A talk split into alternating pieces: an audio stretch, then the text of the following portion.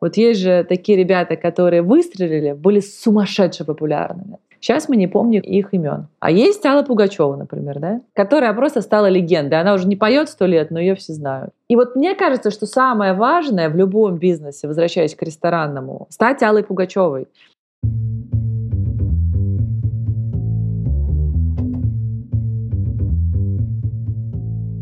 Привет, я Юра Агеев, и это 282 выпуск подкаста Make Sense. Вместе с гостями подкаста мы говорим о том, что играет важную роль при создании и развитии продуктов. Люди, идеи, деньги, инструменты и практики. И сегодня моя собеседница Евгения Качалова. Мы поговорим о том, зачем люди ходят в рестораны, как сделать так, чтобы они возвращались и почему рестораны все-таки закрываются. Обсудим ключевые метрики ресторанного бизнеса, из чего строится экономика, какая маржинальность и сколько стоит открыть свой бар. И еще поговорим о духе времени, будущем и способности думать наперед. Подкаст выходит при поддержке конференции по менеджменту продуктов Product Sense. Евгения, привет. Привет, Юрий. Расскажи немного про себя, пожалуйста. Жень Качалова, я ресторатор, хотя мне больше, опять же, сейчас уже нравится себя называть предпринимателем. Это я в Сколково просто поучилась, там все предприниматели. И мы теперь все предприниматели. Но если говорить уж про что мой бизнес, он про рестораны. Я практически уже 10 лет на рынке. На данный момент у меня 9 заведений. И вот это как-то так.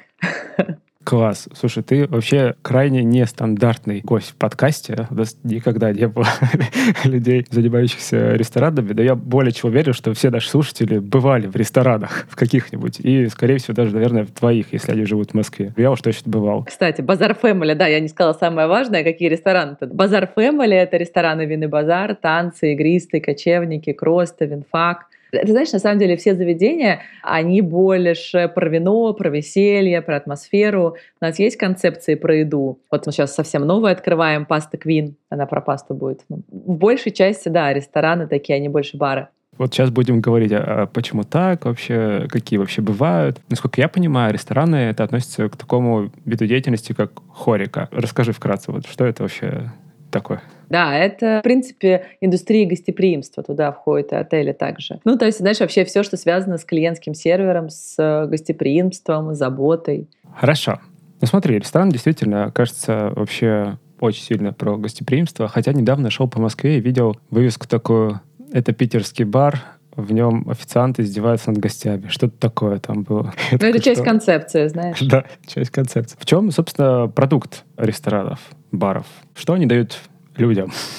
Ну смотри, какая история. Вот сейчас тоже такой интересный момент. Вообще, конечно же, рестораны — это про атмосферу. То есть люди, конечно же, ходят в рестораны не за едой. Что бы кто ни говорил, мы ходим в рестораны для того, чтобы получить эмоции потому что ты ходишь, ты болтаешь, ты смотришь по сторонам, какие-то люди, какая-то история дизайна, музыки, еда. И вот все вместе получается атмосфера, ты этим проникаешься, и вот является такое некое времяпровождение. Но, тем не менее, ты знаешь, тенденция идет к тому, что люди становятся более интересующимися, и вообще такая история, как еда дома, она постепенно уходит из рациона. Это достаточно медленно происходит, но тем не менее. Поэтому, помнишь, раньше люди ходили в рестораны только на праздники или поминки, ну, знаешь, там либо кто-то родился, либо кто-то умер. Вот. И сейчас люди уходят просто обед, просто завтрак, просто вечером провести пятницу время, просто повеселиться. И это очень здорово. Таким образом, концепций очень много, особенно в России, особенно в Москве и Санкт-Петербурге. И вот то, что ты говоришь, как раз эта история «Удиви меня». То есть, на самом деле, рестораторы уже не знают, как удивить гостя, как конкурировать, потому что ресторанная сфера очень алая, это прям такой алый океан. И уже, понимаешь, там мы уже и пиццу в разных вариациях поели, и уже уже суши в разных вариациях поели, и уже и потанцевали, и вино, и коктейли, и уже не знают, что думают. О, отлично, будем хамить гостю. Новая концепция. Да, он точно этого не ждет. Конечно, никто этого не ждет, но даже это заходит. Потому что это действительно формат такой, о, там я еще не был. Такие концепции по всему миру есть, но вот в России сейчас тоже начинают появляться. Вот э, концепция прозвучала несколько раз. Более того, в предыдущих выпусках, скажем так, я пока не понимаю, какой хронологичности они у меня будут выходить, но это уже третий раз, когда мы говорим про концепцию, только они все в разных сферах. Поясни, что ты имеешь в виду под концепцией вот относительно ресторанов. Что это такое? Это идея. То есть, знаешь, просто история, ой, я сейчас открою ресторан, значит, вот, ну тут еда, да, еда, дизайнера приглашу, ну вот это вот дизайн там как-то, ну так вот. И вот вино, да, все, ну что, ресторан, еда есть, вино есть. Что еще люди пьют? Кола, кола, отлично. И вот это вот дизайн. Это не концепция. Вот на это люди вряд ли придут. А вот история идеи, она как раз людей заражает э, смыслами. Да, то есть мы делаем какую-то не просто пиццерию. Ну, давай так, когда только зарождался рынок ресторанный, конечно, и просто пиццерия прокатывала. А сейчас мы уже думаем, окей, пиццерия, наверное, можно сделать какие-то необычные начинки или какие-то необычные формы. Или тесто, помнишь, была там пицца, стала пинца, стали добавлять туда кукурузную муку, назвали это пинцей, да. Если начинка раньше была там классическая, сейчас я уже не знаю, что они кладут, там и киви, и шоколад, и уже там кто куда гораздо, да. Потом дальше, ой, давайте размером поэкспериментируем, а давайте с формой поэкспериментируем есть вот это уже начинаются такие фишки концепции. Ой, давайте будем делать римскую пиццу. Нет, давайте вот неаполитанскую пиццу. Ой, тесто такое, тесто такое. И дальше уже вот из этих мелочей формируются смыслы, формируется общая концепция. Мы открываем пиццерию, например, там исключительно только римскую, только на таком вот тесте, только вот с такими начинками. Наша основная будет история это пицца, остальное все будет, конечно же, но акцент будет именно на пицце. И мы, соответственно, дальше выделяем целевую аудиторию. Например, мы работаем исключительно на семьи с детьми. Вот у нас еще дальше есть какая-то э, там история про детей, детский уголок, тын-тын-тын. Дальше это прописывается в концепцию и выдается уже пресс-релизом, ну или в принципе доносится до гостей. То есть гость должен считать, понимаешь, конечно, он когда первый шаг делает, он так досконально ничего не поймет. Но слаженная концепция, она чувствуется Например, ты не обращал внимания, вот две двери, в одном месте очень много людей, в одном очень мало людей. Ой, да, по Пятницкой идешь так и смотришь, в окнах так бывает. Да, ты думаешь, что за магия такая? Но на самом деле магия есть. Я сама несколько раз на это наталкивалась, непонятно. Но на самом деле это концепция. То есть люди попали э, во вкусы на данный момент людей. Люди правильно считали и пришли в это место. Ты правильно угадал вот то, что нужно сейчас гостю, что актуально времени. Ну да, дух времени. Дух времени, да, да, да, да, да. Знаешь, насколько сейчас заходят, допустим, демократичные рестораны или дорогие. Вот ты представляешь, вот мы сейчас там абсолютно спокойно едим сырую рыбу, тартар, да, и такие, а, ну тартар. И везде э, у нас там, да, есть позиция ро, да, там сырое. Но ты вспомни, там, откатайтесь на 15 лет назад. Там какой на 15? На 10. Какой, какой тартар? Какая сырая рыба? Вы что? кто ест это сырое мясо, боже мой. А сырое мясо, ты помнишь, какие мы раньше, какое мы ели мясо? Вот такое вот это вот прожарочка да, и, и желательно, чтобы такое, прям, помнишь, еще мама там отбивали вот этой тяпкой. У меня вот, я помню, мама готовила. Отбивные, да? Да, помнишь, она прям тяпкой била это мясо, чтобы оно тоненькое-тоненькое было. Ну, это как, конечно, шницель, есть такое блюдо, но оно в панировке делается. У меня мама лично не просто вот отбивала. А, у меня то же самое, да-да-да.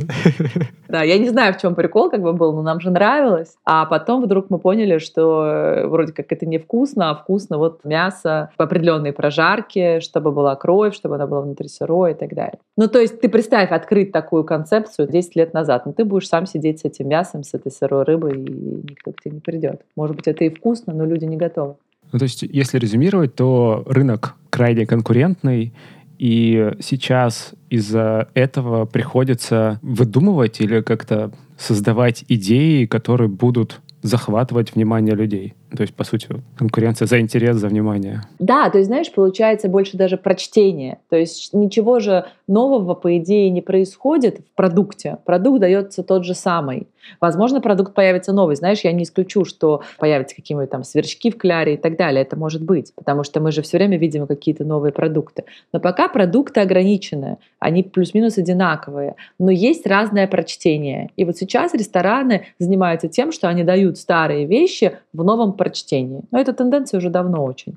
Еще знаешь, э, уголек, там, не знаю, ты знаешь такой ресторан? Ну, только название слышал. Они вот, например, знаешь, запустили Цезарь, Цезарь и Цезарь, ну, черный. Вот необычно, необычно, да.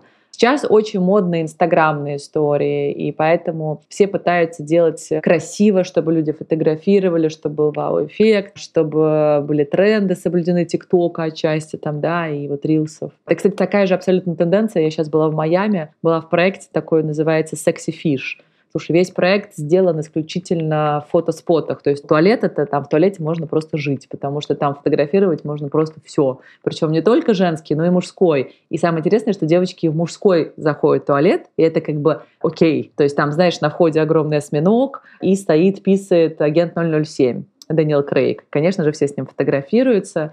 И э, проект безумно популярный, там все время биток. Очень красивый, он там, знаешь, с какими-то там рыбами светящимися и так далее. Это прям очень интересно. Вот э, хочется остановиться на моменте продукт. Но здесь буквально продукт — это продукты, да, то есть вот еда, которую мы едим. У нас, на самом деле, с конференцией похожая история. Люди думают, что они приходят за докладами. Поэтому мы делаем программу, да, такое меню, пожалуйста, вот вам ассортимент. Люди приходят в ресторан, ну, как бы технически поесть. Опять же, очень технически. Но по факту есть еще компоненты. Вот это, получается, какая-то атмосфера, которая создается из э, дизайна, из того, как тебя там встречают, обслуживают, как тебе подают. Потом ты, опять же, в туалет пойдешь, не знаю, там руки помыть или по своим делам. И вот эти все свои — это то, что оказывает влияние на человека. Вот я идею правильно ловил это? Все правильно, да. То есть, ты знаешь, про атмосферы на самом деле мы имеем в виду эмоции. Просто человек, во всяком случае, сейчас, знаешь, я слышала концепцию про то, что будут рождаться люди безэмоциональные, ну, возможно, какое-то такое будет. Но пока люди — это исключительно эмоциональные товарищи, и они хотят получать эмоции. И, кстати, ты знаешь, возможно, любые эмоции, потому что вот то, что ты говоришь, что там приходите, мы будем вас там обижать, да, это же тоже эмоция. То есть человеку хочется какой-то эмоциональной встряски. Я не пойду в это место. Ну, давай так, я скажу как интерес, но это не будет моим любимым местом. Такие, кстати, концепции очень опасны, потому что люди туда пойдут из-за интереса, ну, вряд ли они туда будут ходить на постоянной основе. А, retention, да, да. Конечно. А у ресторана должны быть постоянные гости. И вот дальше уже включается история качества блюда, понимаешь? Вот почему важно, чтобы было вкусно. Ну, хорошо, один раз ты пришел, вау-эффект, сфотографировал, здорово. Но тебе это надо, чтобы у тебя люди возвращались. Конечно, если ты находишься на туристическом трафике и тебе возврат не интересен, тогда ты вообще можешь только на вау-эффекте сосредоточиться. Но если тебе важен возврат гостя, а все-таки рестораторам важен возврат гостя, дальше уже включается качество блюда, качество напитков, подачи, красивый э, сервис, да, это же тоже все очень важно. Это мы уже работаем на возврат. Вернемся к вопросу концепции. Вот эти вот эмоции, во-первых, как их померить? Можно ли их поверить? Во-вторых, они проектируются как-то на этапе концепции? Не знаю, ну вот ты садишься, хочу открыть новый бар. Назову его «Загадка». А почему «Загадка»? А в этом загадка. Представляешь, и через несколько месяцев я выхожу с новым проектом. Загадка. С концепцией, ну почему загадка? Ну загадка. Вопрос, прописываем ли мы эмоции, которые мы ожидаем от людей? Точно нет. Я не знаю, может, кто-то это делает, мы нет. Я, честно говоря, первый раз даже такой слышу, такой садишься, угу. сейчас пришел человек, он, значит, увидел какую-то там рыбу на входе и такой, «А, рыба! Ну, то есть так мы точно не прописываем концепции. Мы просто наполняем какими-то фишками, общими смыслами и уже предполагаем, что человек будет впечатляться уже внутри. Ну как, подожди, ну вот вы уже предполагаете, что он будет впечатляться. А что за общие смыслы? Ну вот смотри, например, у нас есть ресторан «Кочевники». Это такой мясной ресторан, где мы собрали разные блюда, восточные, ну там есть и турецкие, и марокканские блюда, и мы хотели, чтобы люди проникались историей кухни, мы сделали подачи на огромных подносах, мясо на мангале, мы сделали такой достаточно аутентичный дизайн, то есть мы хотели перенести гостя вот в такую некую атмосферу Востока, но при этом мы сделали современную музыку, то есть мы не стали давать такую как бы прям этнику, а сделали осовремененную, грубо говоря, этнику. И вот мы хотели вот такое некое погружение гостя, да, вот в такие смыслы. Если мы говорим про проект, например, «Винный базар», то это винная концепция. Это, кстати, самый первый бар, который я открывала. И идея была доступности вина. Основной был смысл то, что ты получаешь вино по доступной цене, и это такая история винного бара на каждый день. То есть тебе не нужен повод для того, чтобы сходить в винный бар. То есть мы как раз-таки работали со смыслами, что очень часто винные бары и вообще потребление алкоголя ассоциируется с алкоголиками. Но вино — это красивый напиток, и совсем не обязательно ухайдакиваться пятью бутылками, понимаешь? Ты можешь прийти вечером в понедельник с подругой, выпить по бокалу, поболтать и радостно пойти дальше. То есть вот, например, за что я также все время топлю и пропагандирую, что не надо пить пять бутылок, ребят, и три не надо. Возьмите бокал прекрасного крутого вина. Лучше дороже бокал, чем несколько бутылок. Кайфаните от качества вина, потому что действительно культура винопития, она очень красивая. У нее очень разные бокалы, разные сорта, разные вкусы, разные сочетания. И вино — это не тот напиток, который дает вот какой-то суперэффект, как там виски или водка, и ты там пошел в кураж. Для того, чтобы вино дало такой эффект, надо его много очень выпить. Поэтому у нас всегда политика, что вино — это про наслаждение именно. Это не про кураж, рок-н-ролл, пошли разбили пять стекол, понимаешь, еще там кому-то в рожу дали. То есть вот почему-то всегда бары с таким ассоциируются. Вот хорошие примеры смыслов общих, да. А дальше как понять, что твоя идея считалась людьми? А ты это понимаешь по количеству людей просто. То есть, знаешь, зашло, не зашло. У нас же есть история философская, есть история прибыли. Но бизнес — это всегда про прибыль, да, это же не соцорганизация. А дальше просто, что бы ты ни придумал, ты понимаешь, дошло, не дошло до гостя по количеству гостей и по количеству забронированных столов в твоем заведении. У тебя есть единственный показатель — это выручка. И если она тебя удовлетворяет и устраивает, у тебя биток, ну, значит, все получилось. Может быть, даже там какие-то смыслы люди сами додумывают. Ты хотел одно, получили другое, но оно сработало. То есть оно всегда понятно, сработало или нет. Ну смотри, вот э, в мире менеджмент продуктов вообще есть такое понятие, как гипотеза, да? Эксперимент, туда-сюда. Положим гипотезу, да, я знаю. Вот. Как с этим здесь быть? Ну, у тебя концепция, получается, это... Ну, я даже не знаю, сколько сейчас стоит ресторан в Москве открыть. Я знаю, что несколько лет назад там кальянную стоило открыть еще там 40 миллионов открывали где-то над, над Лубянкой. Вот. Это миф. Я, если хочешь, я это могу развеять. Ресторан дороже, короче, сильно. Ресторан сильно. можно за 2 миллиона открыть. Весь вопрос, какая концепция. В смысле? Да, конечно. Чего? Слушай, Никита Фомкин, который как раз-таки после пандемии открыл просто гараж. 2,5 миллиона их стоил этот гараж. Это был просто гараж, они туда мебель стащили от бабушек с дедушек. Я, я сейчас не шучу, три пальмы и пианино. И все, у них супер популярная концепция, они очень хорошо себя чувствуют, и купили за две недели, прекрасно зарабатывают. И мы с ним же открыли вот недавно, год назад, проект Винфак. Мы втроем открылись. Это я, Никита Фомкин и Михаил Лопатин. Ну, я больше как спящий партнер туда вошла. И э, вложения общие были около 5 миллионов. Мы уже, по-моему, их окупили.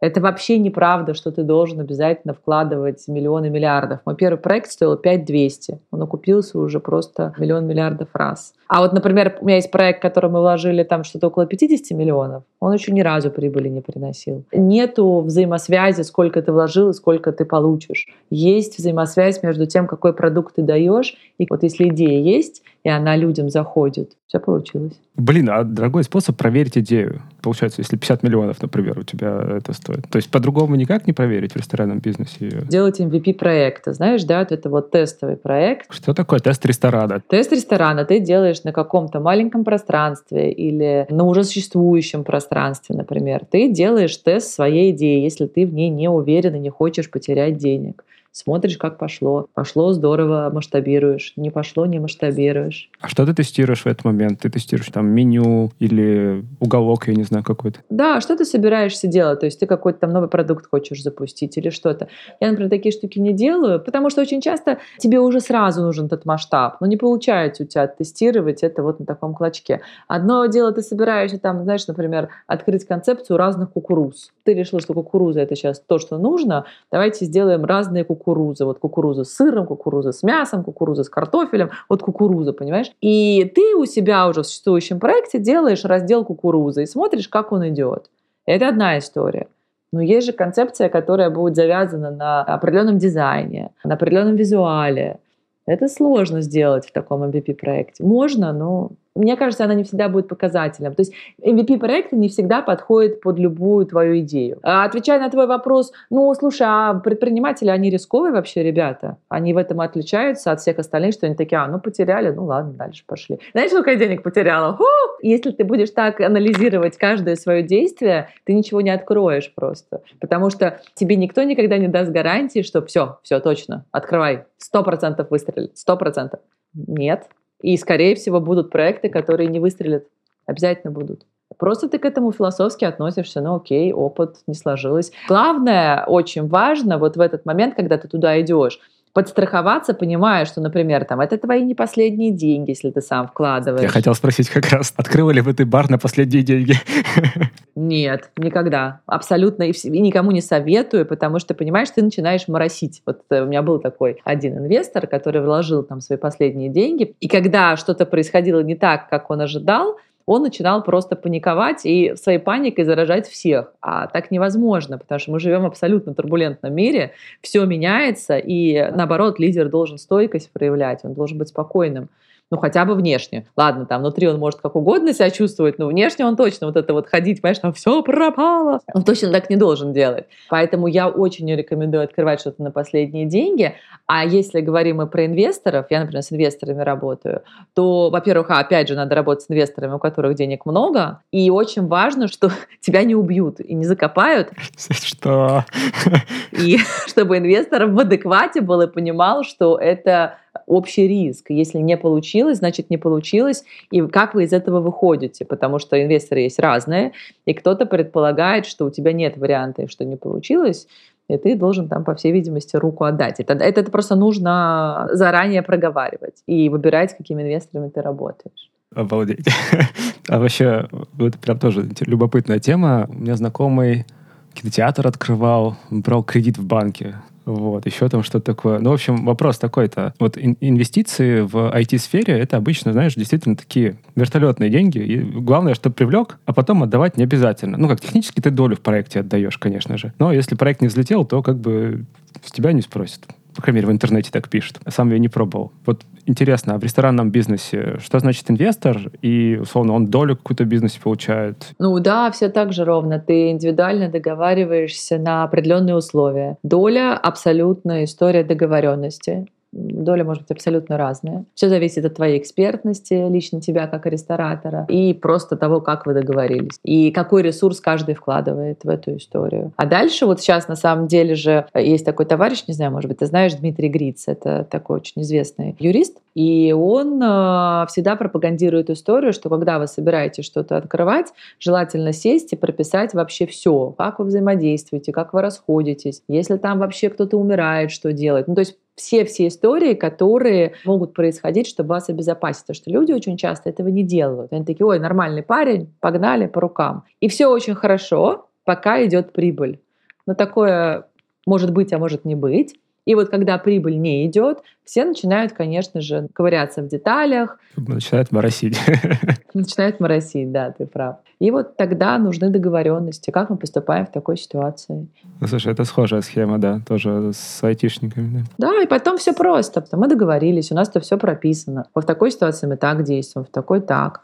Если на этапе договоренности у нас не происходит понимание, что мы в одну сторону смотрим, ну, значит, может, и бизнес не надо вместе открывать. Это же серьезно. Ох, ладно, пойдем дальше. Концепция, локация. В общем, Алый океан. Для меня примером конкуренции в сфере ресторанного бизнеса, пускай фастфудного, являются две двери, которые там над парком культуры, там какой-то большой торговый центр, и, в общем, там одна дверь покрашена Бургер Кингом, другая то ли KFC, то ли Макдональдсом, я уже не помню. Я каждый раз, когда мимо проезжаю, я просто такой смотрю на это, знаешь, так вот с грустью, блин, вот это у ребят заруба там. Ну, то есть просто одна дверь для двоих. И тоже к вопросу локации, они ведь на метро стоят. Ну и, собственно, как э, локация, конкуренция, вот это все и мэчится с концепцией. Смотри, э, что касается Бургер Кинга и Макдональдс, у них уже очень давно это заруба. Мне кажется, у них уже просто это как некий fun. То есть они уже там, по знаешь, просто там, если Бургер Кинг предлагает в подарок один кофе, то Макдональдс два. Ну, то есть, мне кажется, это некая игра друг с другом. А что касается локации и концепции, ты хочешь спросить, что первичным, да? Да, да. Ты знаешь, это самый частый вопрос, который мне задают.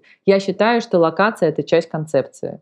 То есть ты это не можешь отделять, это и есть часть концепции. Потому что смотри, если ты открываешь Макдональдс, ну давай, э, Макдональдс открываем в супер лухари районе. Ну пойдет он, не уверена. Ну, люди с похмелья будут ездить. Очень сомневаюсь. Если ты какой-то там какой-то лухари бургер делаешь, это какой Макдональдс вип, ну, может быть. А если ты, например, открываешь супер дорогой ресторан где-нибудь на метро Войковская, очень хорошая проходимость, все супер, и ты открываешь ресторан с лобстерами, ты лобстеры везешь из Сан-Франциско, это лучшие лобстеры, понимаешь? Но это метро Войковская, как бы, за лобстерами никто не пойдет. Но здесь вопрос в том, что э, локация — это часть концепции. Ты под концепцию выбираешь локацию. Хорошо. Ну вот давай, Пятницкая. Там же рестораны в каждом зданий. Ну, то есть просто идешь и туда-сюда, туда-сюда. И вот действительно там видно, где у тебя там полно людей, а буквально проходишь еще 10 метров, там у тебя пусто. Вот здесь вопрос. Это удобство локации, то есть в первом полно, потому что он ближе, я не знаю, к выходу из метро Третьяковская, или почему? Ты знаешь, я думаю, что это все вместе. Вот то, что я говорила, что у одних ребят полностью слаженный продукт, очень понятная история для всех гостей. Гости сразу же считывают, что это комфортная какая-то история сочетания цены и качества и того, что люди получают. Очень хороший сервис. То есть очень грамотно настроенные процессы, менеджмент. Оно все, понимаешь, как пазл сходится. Я очень редко прихожу в какие-то места, где биток, и я не понимаю, как так. Ну, не знаю, у меня такого никогда не складывается. Бывает иногда, что мне эта концепция не заходит, мне конкретно лично как гостю, я понимаю, что я, например, сюда больше не пойду. Но я прекрасно понимаю, почему определенная аудитория выбирает вот этот продукт. То есть у них абсолютно понятные инструменты, за счет чего они привлекают. Ты имеешь в виду, что ты считываешь концепцию, когда приходишь куда-то? Да, да, я считываю, понимаю, что они сделали, почему так. И очень часто бывает, что я прихожу куда-то на открытие, и там за три секунды ты понимаешь, это не взлетит. А почему? Может такой пример какой-нибудь последний? Ты знаешь, я не буду называть название, потому что это некорректно, но ты видишь, что это невнятно, это не считывается концепция абсолютно. Ты не понимаешь вообще, зачем тебе туда идти. Все одинаково, таких мест миллион. И вроде как и сотрудники стараются, но зачем туда возвращаться, я не понимаю. То есть, знаешь, наверное, вот определенный вопрос, который ты задаешь, зачем мне сюда возвращаться? Ну, то есть человеку, который собирается открыть свой бар, может быть, он мечтает об этом, ему надо задаться вопросом, зачем людям сюда возвращаться?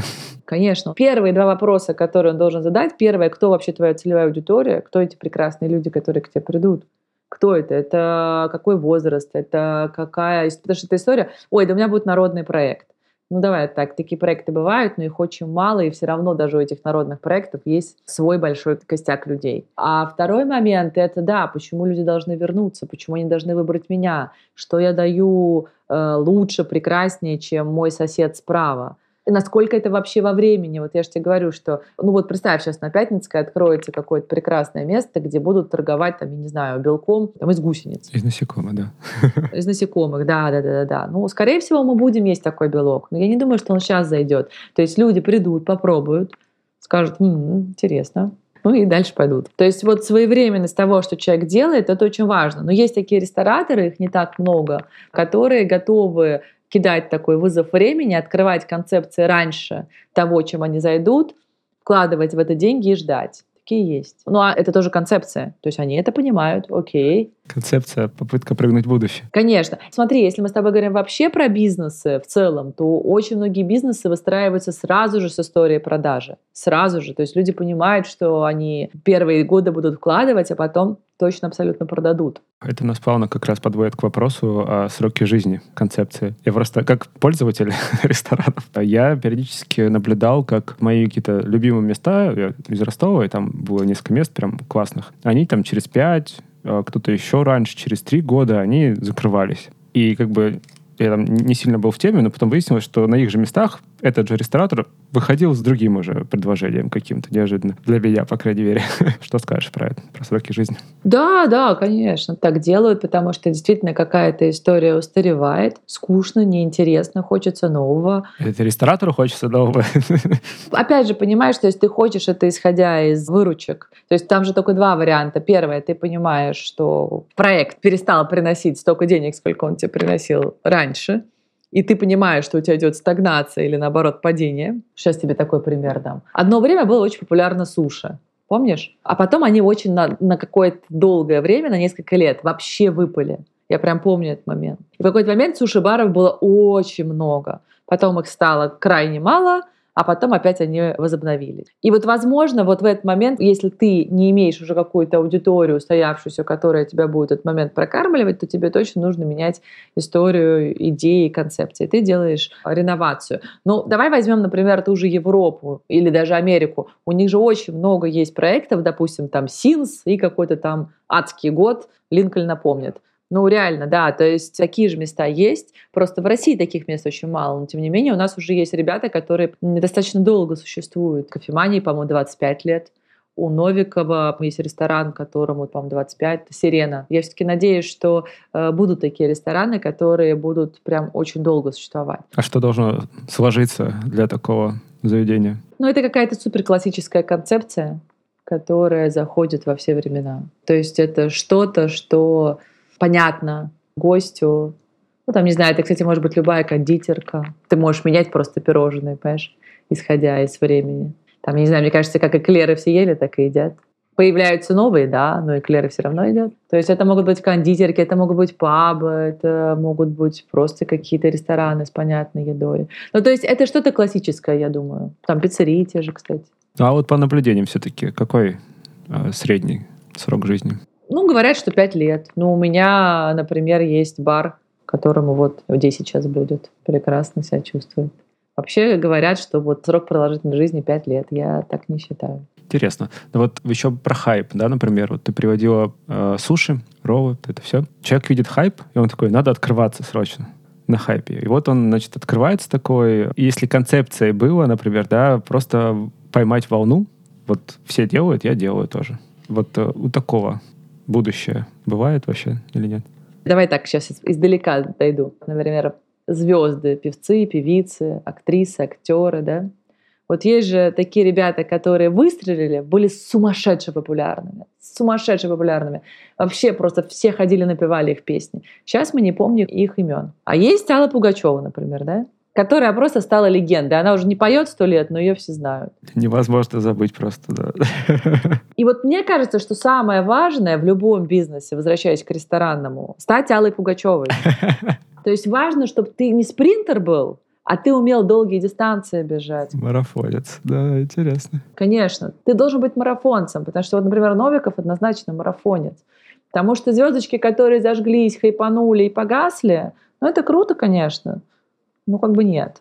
Круто уметь работать в долгую, работать на долгой дистанции. Поэтому, отвечая на твой вопрос, ну, конечно, может такой проект выстрелить. Ну, конечно, может. Насколько он дальше будет масштабироваться и насколько дальше он удержится на рынке, это вопрос. Но это будет зависеть уже от ресторатора, это будет уже зависеть от человека, который лидирует этот процесс. Что с ним будет происходить? Потому что на самом деле любой бизнес — это отображение человека, который у руля. То есть что с ним происходит, какие трансформации происходят у него, по сути, тоже будет происходить самое с бизнесом. И э, почему бизнесы выгорают, умирают и так далее? Потому что просто руководитель, лидер такой, все, надоело надоело больше, не хочу, устал, поеду на Бали медитировать. Не могу есть эту икру больше, да. Вот Да. И хорошо, если он поехал на Бали медитировать, а в этот момент он собрал крутую команду, и команда подхватила, и дальше проект повела.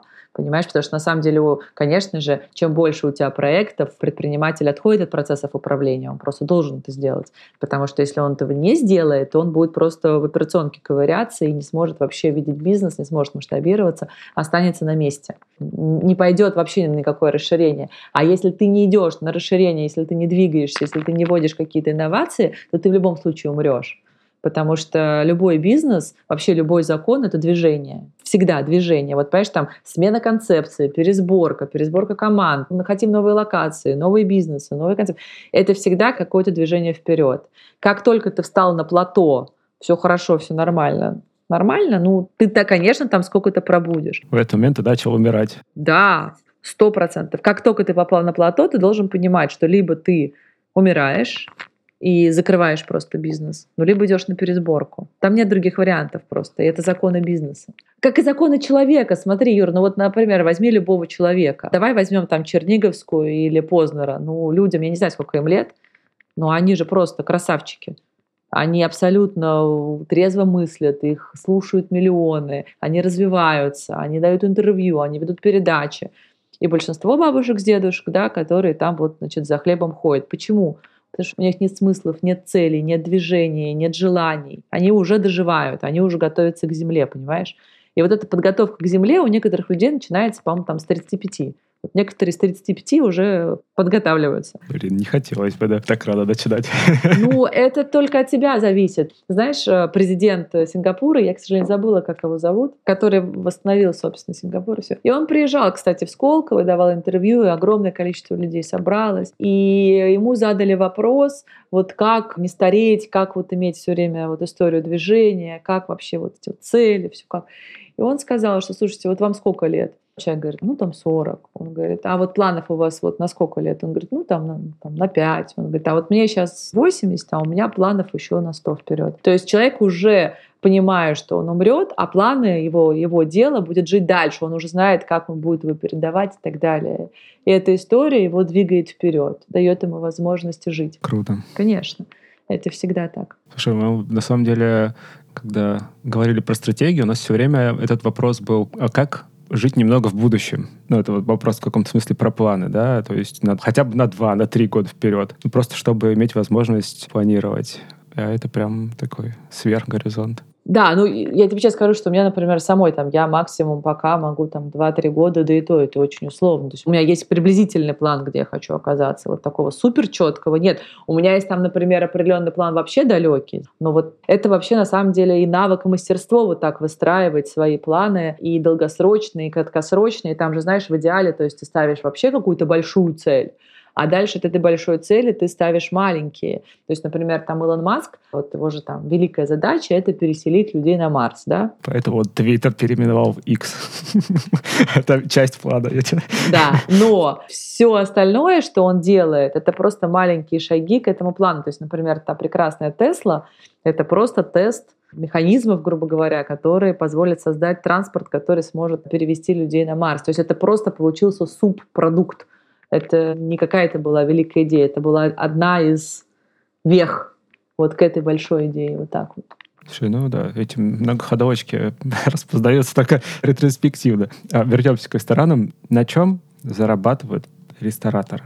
Вот я уже услышал, что может быть, ну то есть я про это, на самом деле, тоже раньше немного слышал. Любопытство ради, вот в Ростове тоже был ресторан Нью-Йорк, кажется, назывался, или что-то такое, и мне вот рассказывали. Типа, вот есть у них 300 постоянных клиентов. Это семьи. У них есть еще аккаунт, там, база на 2 или 3 тысячи человек, и они, соответственно, там знают их дни рождения, какие-то праздники, там, бабушки, дедушки, и, в общем, всячески э, там работают, вот такой аккаунтинг ведут этого всего. Добра, потому что там средний чек был высокий, особенно для Ростова. То есть вот я знаю, что бывает такое, а какое еще бывает? И, может быть, что-то про это.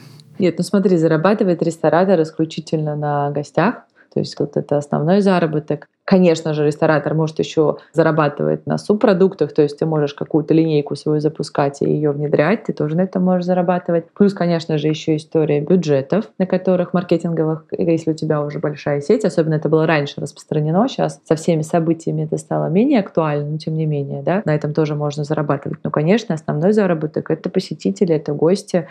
Это могут быть как и постоянные гости, так и гости новые. Ну, конечно, постоянные, вот, да, то, что рассказывала, это самое важное. Но ресторанный бизнес это не супер прибыльный бизнес, знаешь, он очень романтизирован, он красивый, но он все менее и менее становится прибыльным. Особенно, например, в Москве. То есть, если раньше мы работали с прибылями, там могло доходить до 30%, до 35%, то сейчас это 15 18, 20 очень хорошо, 20 все очень рады. Более того, ужесточается действие регулятора по отношению к бизнесу. Ну, в принципе, что ожидаемо, и это правильно. Знаешь, очень часто э, бизнесмены, такие крупные предприниматели, они такие, о, сейчас, значит, рестораны откроем. И практически все проваливаются. я считаю, что когда такой прям, знаешь, крупный предприниматель хочет открыть рестораны, это должно быть именно для него как фан. Там нет каких-то таких денег огромных, к которым он привык, грубо говоря. Это не нефть, не золото, не IT. Нет там таких денег, понимаешь? Наверное, есть какие-то единицы рестораторы, но опять же, там сейчас Новикова возьмем, да, которые действительно много зарабатывают. Ну, у Новикова там, слушай, я даже не знаю, сколько у него проектов. 250, наверное. Но я, я правда не знаю. Мне кажется, он один из самых выдающихся рестораторов мира. Не то, что России мира таких, как он, единицы. А если мы с тобой возьмем всех рестораторов, то там не будут какие-то великие заработки. Опять же, ты понимаешь, что мы имеем под слово «великий» и что мы имеем вообще под слово «предприниматель». Для кого-то «великий» — это 500 тысяч рублей, как круто я заработал. Это же очень разные для всех категорий денег. Я сейчас просто больше говорила про предпринимателей, которые действительно имеют э, дело с большими деньгами и дальше, вкладываясь в рестораны, ожидают, что они будут столько же зарабатывать. Ну, то есть маржинальность 15-20% — это хорошо. Да, это хорошо. Так а потом не забывай, что вот при той экономике, которая у нас сейчас есть, бизнес очень нестабилен. Он быстро восстанавливается, но как только идет любое потрясение, вот, например, последние три года, мы сразу летим просто вниз. Я даже не представляю, что было в ковид, да? Ладно, ковид. Ковид мы даже как-то абсолютно нормально пережили. А вот мобилизация, например, нас очень сильно подкосило. Получается, отъехал этот класс людей, которые ходят там было, знаешь, дело даже не в том, что отъехали люди. Отъехали это ладно, но люди были испуганы, они перестали ходить, те, кто остался. Не знаю, хорошо это или плохо, но это точно абсолютно ударило по бизнесу очень сильно. Я смотрел эти выпуски на Ютубе, там как раз говорили про уровень страха, что он все никак не может вернуться к тому, который был до начала мобилизации. И на самом деле это тоже такая, получается, связочка с тем, что, ну, если мы говорим о том, что HoReCa и рестораны, в частности, они про эмоции, про впечатления, то как бы страх кроет. У нас просто та же самая история с конференциями. То есть страх, он все перекрывает. Так, конечно, потому что вся сфера развлечения, entertainment а, а, конечно же, и конференции, и рестораны, это все развлечение. Ну, какое развлечение? Человек не, не готов развлекаться в этот момент. Да все равно вернемся к деньгам. Смотри, вот концепция. Во-первых, еще вначале сам говорили про то, что у тебя бар винный. Бывают рестораны, у которых еда на первом месте – и тут такой вопрос коварный. А на чем зарабатывают больше денег? На алкоголе или на еде? Ну, конечно, на алкоголе, но опять же, все еще раз скажу, что есть идеи, где на еде. Там все зависит от того, какой проект. Я зарабатываю на алкоголе, конечно, у меня там 70 на 30 где-то. Ну и с алкоголем гораздо проще потому что он не портится. Ты купил, он стоит и не списывается. Текила постепенно превращается в репосада, потом там дальше аньяхо и прочие штуки. Типа того, да. То есть это такая история достаточно маржинальная, потому что, ты же понимаешь, там бутылка, она же дорогая, там у тебя паштет стоит 350 рублей, а минимальная бутылка вина стоит там полторы тысячи рублей. Что выгоднее продать? Ну да. Как бы если ты паштеты продаешь, то, наверное, там 100 паштетов. Поэтому, конечно, алкоголь продавать выгоднее. То есть все всегда пытаются все равно потом, даже если концепция безалкогольная, то как-то все равно алкоголь внедрить. Ну, если это, конечно, не кофейни, хотя я даже знаю, что некоторые кофейни внедряют потом. А, там сразу появляется ирландский кофе. Да, да, да, да, да, да, всякие истории. Там, а давайте там вот коньяк еще вот как-то нальем вам.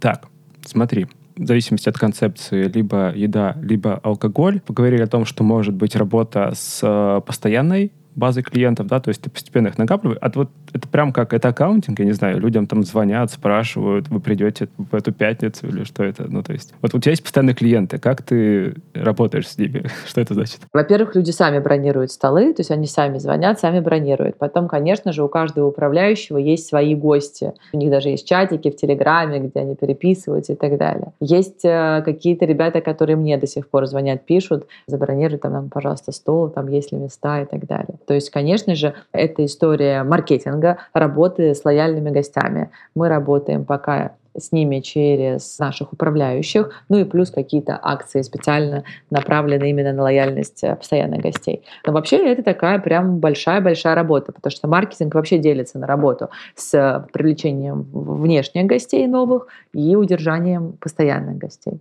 Есть приложения, в которых остаются бонусы, и, соответственно, человек тоже, опять же, хочет вернуться, потратить их. А есть всякие там плюшки, дегустации, какие-то мероприятия и так далее. Окей. Ну, ты сказала про привлечение, да, получается, новых клиентов.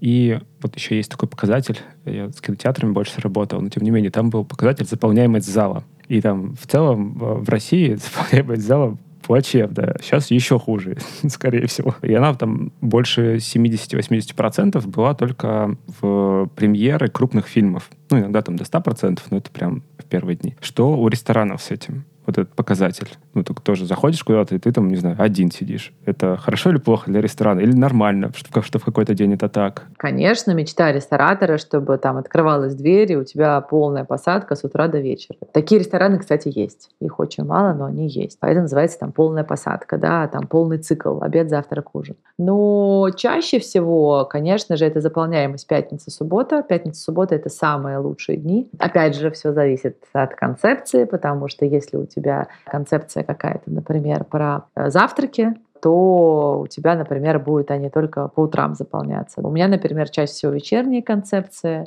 у меня вечером люди заполняются. И так как у меня бары, то первый половина дня вообще может простаивать. Конечно же, хочется внедрить. Мы там в некоторых местах внедряем завтраки, пытаемся их раскачивать. Но это так, не совсем просто. Отвечая на твой вопрос, у нас высчитывается все, конечно же, оборачиваемостью стола. Чем больше гостей, чем больше посадка столов, тем больше мы зарабатываем. Оборачиваемость стола это что? Это сколько человек там в день, в час или? Да, да, да. Сколько посадок было в день, грубо говоря. Ну и, конечно, там, да, количество проходимости гостей. Поэтому, если ты сидишь один и это там три часа дня, ну, это вполне может себе быть. Это не говорит о том, что ресторан успешный или неуспешный. А если ты сидишь в пятницу один в 8 вечера, и в ресторане нет людей, ну, все, вот это провал потому что в пятницу вечером люди все-таки хотят ходить, гулять и так далее. И пятница, суббота — это наше все. Если ты в эти дни не можешь набрать, есть вопросики. Вопросики, действительно. Окей. Расходная часть. Немного говорили про это в блоке концепции, что сколько там стоит открыть, но все же. Да, вот интересна связка с доходной частью и расходной частью. Как рассчитывается окупаемость, хотя бы в общих чертах, и что там входит в эту самую расходную часть ты пишешь бизнес-план, пишешь смету, туда войдет очень много всего. Получение лицензии, дизайн, привлечение специалистов, которые тебе нужны, маркетинг. Ну, естественно, история там мебели, посуды, проработок, продуктов. Ну, то есть там прям очень-очень много всего. Аренда, наверное, долгосрочная какая-то. Аренда обязательно. Получается, здание берется, ну, не здание, ну, или здание, или помещение просто в какую-то очень долгосрочную аренду, или что? Ну, то есть ты же вбухиваешь огромные деньги в интерьер, черт побери. Все зависит от э, договора, который ты подпишешь. Чаще всего, конечно, мы стараемся подписывать от трех до пяти лет. Так, вот эта часть мне, правда, всегда любопытна. То есть делаешь какой-нибудь охрененный дизайн, и у тебя, получается, должно быть заложено так, что тебе будет не жалко его через три года убирать. Тебе, конечно, будет жалко. И более того, ты вкладываешь вот тот ресторан, по который тебе рассказывала, в который мы вложили 50 миллионов, ну, дай бог, если ты за 15 продашь, это очень хорошо. Скорее всего, за 10-12. А что продашь? В смысле? Ну, если ты вдруг у тебя концепция не пошла, и ты такой, все, продаю. А, в смысле, все, вот этот ресторан, да. Да, да. И это причем еще очень круто, потому что можно и за это не продать. То есть чаще всего, когда выходят рестораторы на продажу, они продают за сумму долгов, которая у них скопилась. И это может быть вообще 5 миллионов.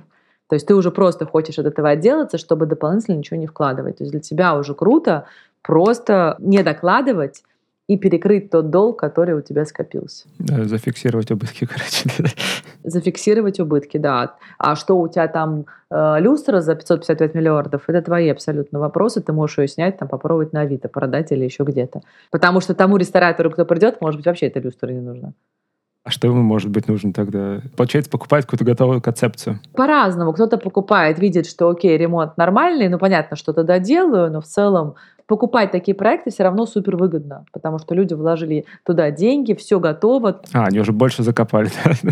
Это супер выгодно, да, да, да. То есть, например, вот я помню, мы покупали так проект танцы, это было супер выгодно, потому что мы всего вложили в проект там что-то около 9 миллионов, 9 с чем-то. То есть мы какие-то декорации свои добавили, а в целом все оставили. А еще сотрудники, ну то есть команда, которая там работает. Конечно, привлечение новых сотрудников, сотрудники, которых ты уже нанял, они уже начинают как-то работать, но это уже на более поздних этапах. На начальном этапе, по сути, это повар, шеф это однозначно, да, это кто управляет проектом, управляющий, и это, ну, возможно, маркетолог.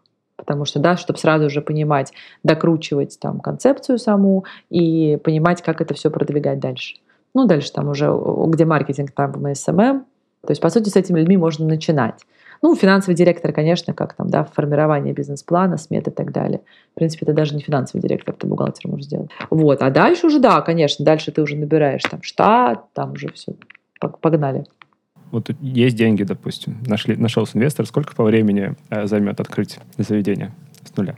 По моему опыту, три месяца – это самое минимальное, что возможно. Но чаще доходит и до полугода. Если большие площади, бывает и больше. Очень часто, знаешь, есть много переделок, часто приходит не в сроки, а вообще очень частый момент. Вообще на ремонт надо закладывать всегда больше на 20-30%, чем ты предполагаешь. Потому что переделки будут обязательно. Я ни, ни разу ничего не открывала, чтобы сделали все круто. То столы не те, то стулья не того размера, то стены не так покрасили, то еще что-то. И вроде бы уже все встало, и ты такой, нет, херня, и вот давайте это переделывать. Ну, бывает, что нет, но редко. А теперь давай про окупаемость поговорим. Что считается нормальной окупаемостью? Ну вот относительно расходов там для доходов. Вообще считается нормально за три года. Но и есть проекты, которые окупаются вообще там за несколько месяцев. Это когда они попадают в аудиторию? Когда они попадают, да-да-да. Есть за год. А есть, которые вообще не окупаются. Но в целом, там, когда изначально идет разговор, говорят о трех годах как максимальное количество. В принципе, все предполагают за год-два все-таки окупить. Прям любопытно. Вот смотри, среди IT-стартапов там ведут такую статистику, сколько не выживает. И там не выживает очень много. очень мало выживает, давай так. А с ресторанами как? Мне кажется, там будет статистика такая же, потому что закрытий, ну, огромное количество. То есть, когда мы смотрим на статистику, мы видим, что да, очень много открывается. Ну вот приблизительно столько же и закрывается. Я об этом вот случайно узнал, когда с кинотеатрами работал, и мы там с UCS немного сотрудничали. Это компания, которая ПО делает для касс. И я в какой-то момент начал задаваться вопросом, ну что с рынком у них там происходит? И вот да, узнал, что оказывается, они постоянно открываются и закрываются. Таким образом можно постоянно продавать новые лицензии. И на Авито купить поддержанные лицензии закрытых ресторанов. Да. Это было прям откровением для меня. А вот если вот расчет насчет срок такой три года, и ты через месяц такой понимаешь, что-то кажется, дед, все хороним или там темпы, не темпы все от лидера зависит. Я, например, вообще бьюсь до последнего, не знаю, правильно, неправильно делаю, но я вот пока не вывожу проект, я его не бросаю. Вот, например, у меня есть два проекта, которые я тащила с пандемии. Они мне очень дорого дались, но вот только сейчас они начинают показывать результат. Правильно ли это? Я не уверена, потому что, возможно, когда ты понимаешь, давай так, не три месяца, конечно, но за год можно понять. За год э, ты понимаешь, проект полетел, не полетел. Безусловно, его можно дальше раскачать, что-то придумать, сделать. Весь вопрос твоих энергетических затрат и финансовых, потому что чаще всего это большие и эмоциональные вложения, и энергетические, и финансовые. Ты сам просто оцениваешь. Многие рестораторы считают, что если за полгода не полетело, значит, надо закрывать и не заморачиваться. Очень многие. Это не значит, что ты не продолжаешь открывать дальше. Ну вот я тебе честно скажу, я тут отличаюсь, наверное. Вот я прям бьюсь до последнего и закрываю, если уже вот прям мне неинтересно, ты знаешь, вот я закрываю такие проекты, которые я понимаю, что они для меня маленькие, неинтересные, мне уже и самой неинтересно, и смысла не вижу в этом. Что такое тогда интересный проект для тебя? Ну, любой проект, который э, дает что-то новое, какой-то более новый масштаб, более новый продукт. Естественно, ты как ресторатор, как предприниматель растешь, и с каждым новым этапом ты, конечно же, хочешь, например, какой-то большие площади, более дорогие дизайны, более интересный продукт. То есть ты хочешь делать более сложные концепции. Вызовы. Да, да. Вызов принят. То есть то, что тебе было круто на начальном этапе, ты перерастаешь. Это нормально. Если этого не происходит, это говорит о том, что ты опять же стагнируешь. Если ты открыл 10 лет назад бар, и тебе он до сих пор кажется прекрасным, и что же еще нового-то можно придумать, ну, во-первых, скорее всего, он уже закрылся. Я очень сомневаюсь, что в таком формате он у тебя работает. Но ты в любом случае должен как-то идти дальше. Отзывается. Без конференции похожая история, да? Жень, давай потихоньку финалиться. Кратенько. О будущем ресторанного бизнеса. Какие тренды ты видишь? Что нам ждать там? Ой, слушай, это интересно. Я вообще сейчас вот опять же скажу, что я закончила же практикум в Сколково. Это предпринимательская программа, и нам как раз-таки очень много всего интересного рассказывали про будущее. И как раз интересно, что очень многие сегменты, которые они говорят, сферы, они вообще вымрут. Но как раз-таки хорика останется в каком-то формате. И если мы совсем про будущее-будущее будем говорить, то это и там белок из воздуха, из насекомых, это 3D-принтинг, это доставки на дронах, это, если уж совсем там глубоко уходить, это вообще виртуальные миры, где, знаешь, тебе чуть ли не доставка в окно прилетает, ты, значит, в виртуальном мире что-то ешь и как бы так, да, то есть это все какое-то такое будущее. Также есть история, что вот э, обычной еды практически не останется, будет вот эта масса белковая, которая будет 3D-принтером печататься с добавками, и вот у тебя это будет соответственно, в качестве еды. Как же котлеты? У котлеты у тебя будут, пожалуйста. Нет, то есть это, это все возможно. Ну, роботизация, конечно. Вот, кстати, роботизация — это такое достаточно ближайшее будущее, на которое я лично очень надеюсь, потому что очень э, большие проблемы с линейными поварами. После пандемии мы прям сталкиваемся все время с недобором. Э, это стала самая востребованная должность. Очень сложно найти сотрудников. Ставки все время повышаются. И, конечно же, роботизация кухонь всем бы облегчило жизнь. Но я вот просто даю сто процентов, что так и будет, потому что уже сейчас это есть. Э, на каком горизонте, как думаешь, что может случиться в годах? Ну, я думаю, что вот лет пять. Я просто видел вот эта автоматическая печь э, где-то в метро там стоит, не помню, на Тверской, что ли. Для пиццы, короче. Когда она сама там готовит за 300 рублей что-то. Это пока верх автоматизации, который я видел. Ну, не-не-не, слушай, уже есть рестораны, которые полностью роботизированы. Я уже видела этих роботов, которые на кухне готовят. Просто такая огромная херня, знаешь.